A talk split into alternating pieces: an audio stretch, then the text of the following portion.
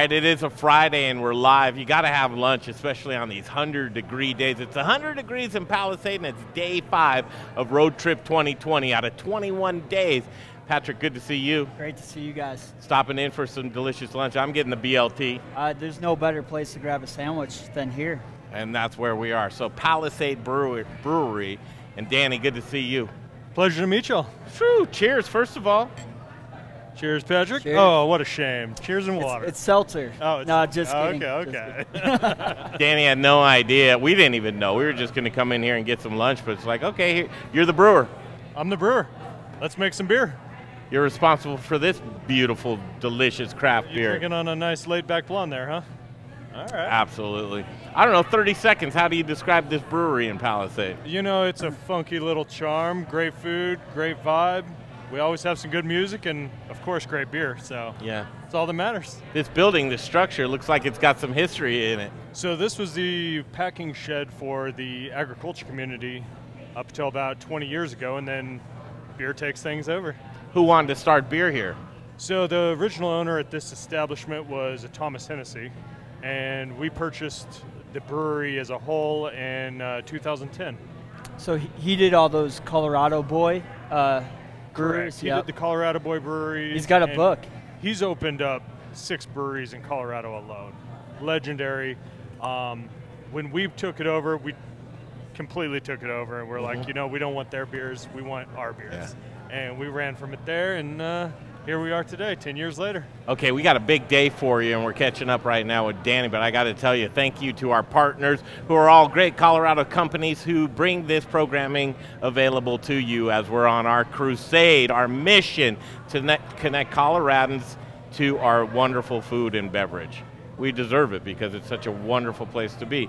Speaking of that, as far as the terroir or the taste of this brewery, kind of regional ingredients is what makes breweries unique. What kind of things are you doing regionally here to highlight in the brewery? You know, when we have fruit, we use it. Yeah. Uh, that's the joy of this valley. Everybody wants us to do fruit. Like, why don't you have fruit year round? It's like, because we don't have fresh fruit. That's right. Uh, I'm a fan of hops. I love offensive flavors. I love the variety of hops. So, Can I play guess where you get your hop hops from? varieties. High wire hops. No? Who else? I don't want to mention it. Okay, dang it. It's probably proprietary. definitely, definitely top secret. Top secret hops. How would you describe your beers and your brewing style?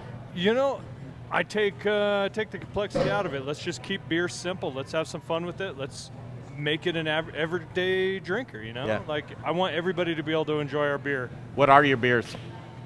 Name them. Laid back blonde, dirty hippie, high desert red, working man's haze right now is our seasonal. Ooh. Porter of love, imperial porter, uh, troubled mind, imperial stout. Uh, Let it grow, we just released today. Wow. Summer uh, New England uh, IPA. So you, you mentioned all the food groups. there. You got the lighter beers, the Yeah, oh, yeah. drinking ones. You got the porter. Did you mention the stout? You know, that's troubled mind. What, I'm sorry. Troubled mind, imperial stout. Yeah.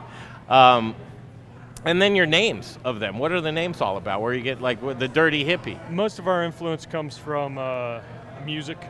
We hear a song and we're like, man, this made me think of a beer. We run with it.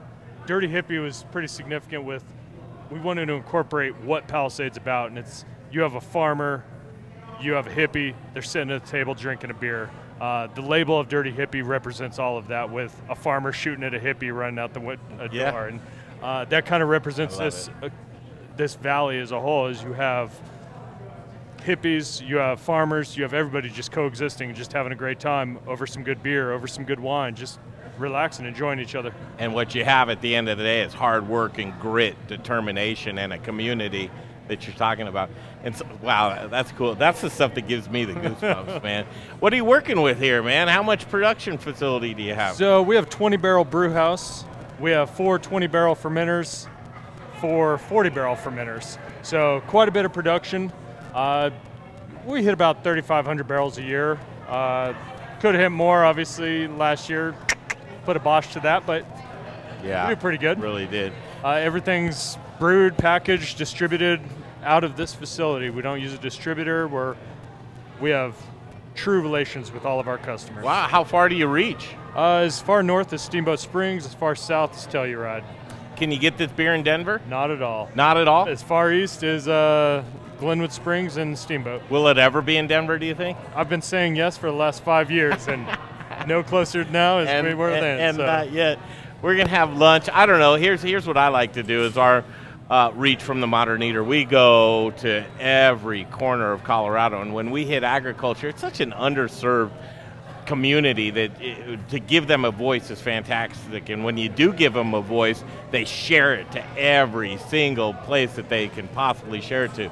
What would you say to folks that are passing through Palisade? They want a nice cold one. They want something to eat. How do you give them that elevator speech? You say, "Come on in here and join us." You know, the community kind of speaks for us. Yeah. Uh, when somebody comes in town and says, hey, where should we eat? Do you like barbecue? Come to the Palisade Brewing Company. You want a beer? Go to the brewery company. If you want a little bit elevated meal, go to the cafe. If you want a highly elevated meal, go to Pêche. Uh, everybody, everybody takes care of each other in this community, and that's what makes it just that. It's a community. I love that you said that. Have you had any of these? Got this guy's wine? You know, we've been talking about it every now and then. We, that uh, means I have to drink some wine. You know, We, we have it on the menu here, right? The, the Oh, pet, yeah. pet Nat white. the pet nat. Yeah. Yeah, yeah. So We're we- gonna go tour your spot here. In, I don't know, the next half an hour or so. It's crazy because that wine is it drinks like a beer, so it's such a perfect fit to have uh, have with these guys over here. Man, thanks for letting us in your house, Danny. Oh, we love having you. It's a cool place. We're gonna drink this beer. We're gonna have our lunch, and then we're gonna kick that rock on down the road. But when you're in Palisade, come get a cold one. Cheers to you. Cheers to you. That's great.